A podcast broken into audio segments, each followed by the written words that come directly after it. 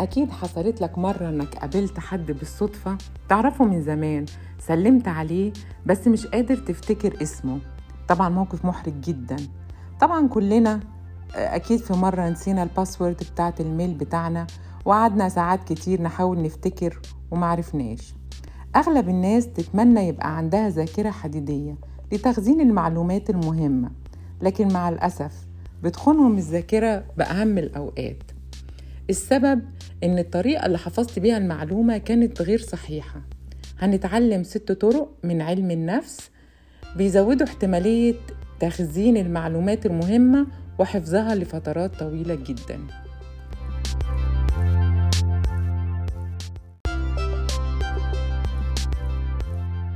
كل الناس لما بتيجي عايزة تحفظ حاجة بتمسك الحاجة اللي عايزة تحفظها وتقعد تبص فيها وتحفظها. يعني بالنظر بس. بس الحقيقة إن عقلنا بيتلقى المعلومة من حوالينا من خلال خمس طرق اللي هي الحواس الخمسة اللي هي النظر السمع اللمس الشم التذوق.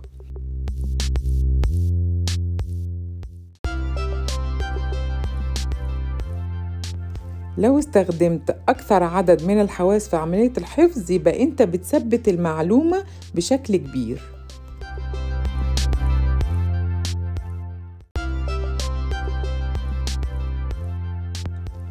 يعني مثلا ليه في أنواع الورد ورد عمرك ما بتقدر تنساه؟ زي مثلا زهرة الفل. هي لونها أبيض جامد وبعدين الملمس بتاعها جميل ومخ... وريحتها مختلفة عن بقية الورود أو بقية الأزهار اللي عندك. يبقى زهرة الفل دي معلوماتها دخلت عقلك عن طريق ثلاث حواس الشم اللمس النظر.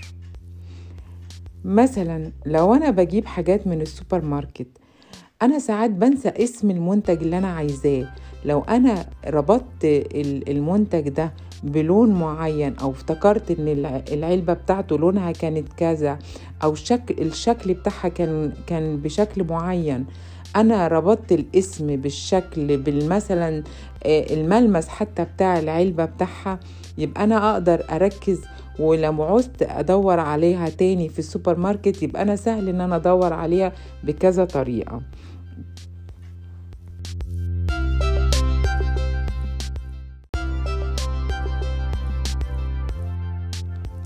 المشاعر. المشاعر عامل مهم جدا في عملية الحفظ.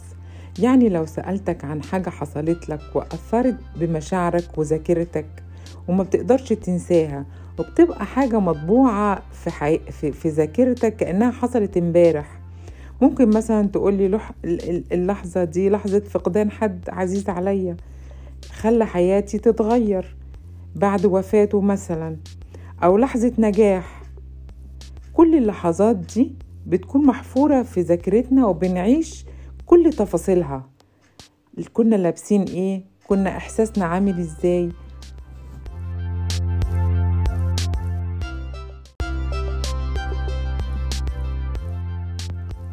بكل بساطة المشاعر القوية بتحفر مكان خاص في العقل للحدث اللي مرتبط بيها وكل ما كان الشعور أقوى كل ما كانت الذاكرة أعمق وبتعيش لفترة أطول. أهم ثلاث مشاعر تخليك ما تنساش أي حاجة هي الخوف والحزن والفرح. ممكن عشان ما تنساش أي حاجة تحاول تحفظها اربطها بحاجة من المشاعر التلاتة دول. لو نجحت عمرك ما هتنسى أي معلومة.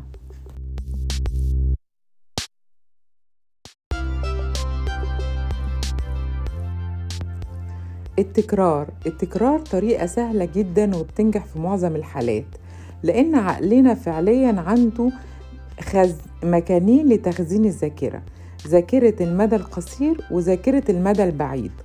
ذاكرة المدى القصير بتحفظ فيها الحاجات اللي بتستخدمها الوقت قليل قوي.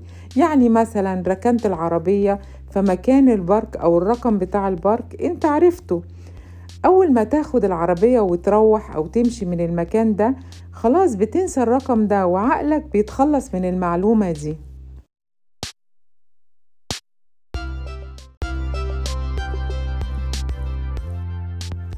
الذاكرة بعيدة المدى هي اللي بتحفظ فيها الحاجات المهمة زي أسماء صحابك اللي كل يوم تشوفهم آه، طريق البيت بتاعك اللي انت كل يوم بتمشي فيه.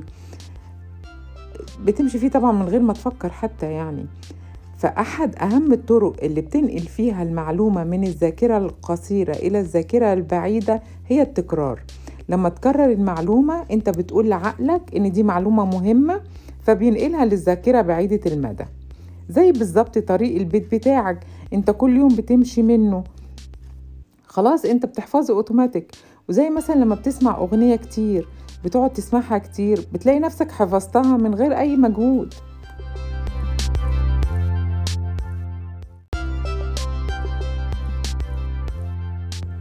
التعليم.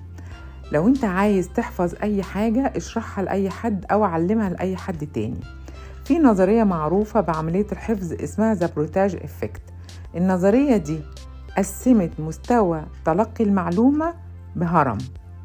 الهرم ده أقل نسبة نسبة تحفظ من خلالها المعلومة هي القراءة بتحفظها بنسبة عشرة في المية من اللي بتقراه. وأعلى نسبة بقاعدة الهرم هو التعليم. من خلال التعليم بتقدر تحفظ خمسة وتمانين في المية لحد تسعين في المية من اللي بتعلمه للي قدامك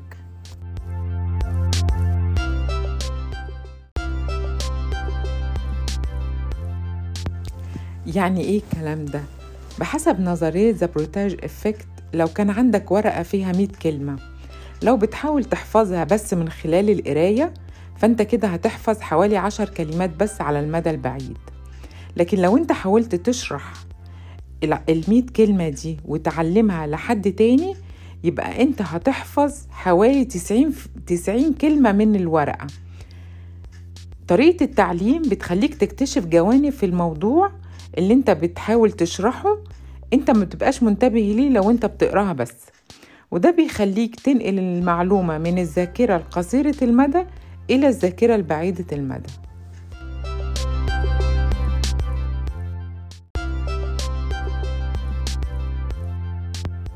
الكتابة.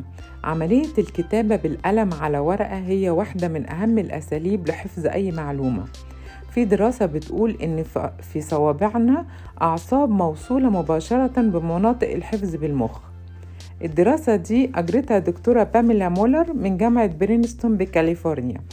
أثبتت فيها إن الكتابة والضغط باليد بالقلم بتخلي الواحد يحفظ المعلومة 8 مرات أكتر من إنه يقراها بس.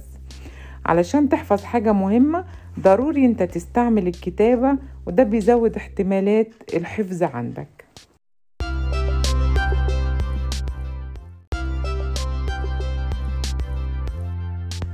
النوم. دايما بنقول لولادنا ذاكروا وخشوا ناموا على طول. هتقوموا فاكرين كل حاجة.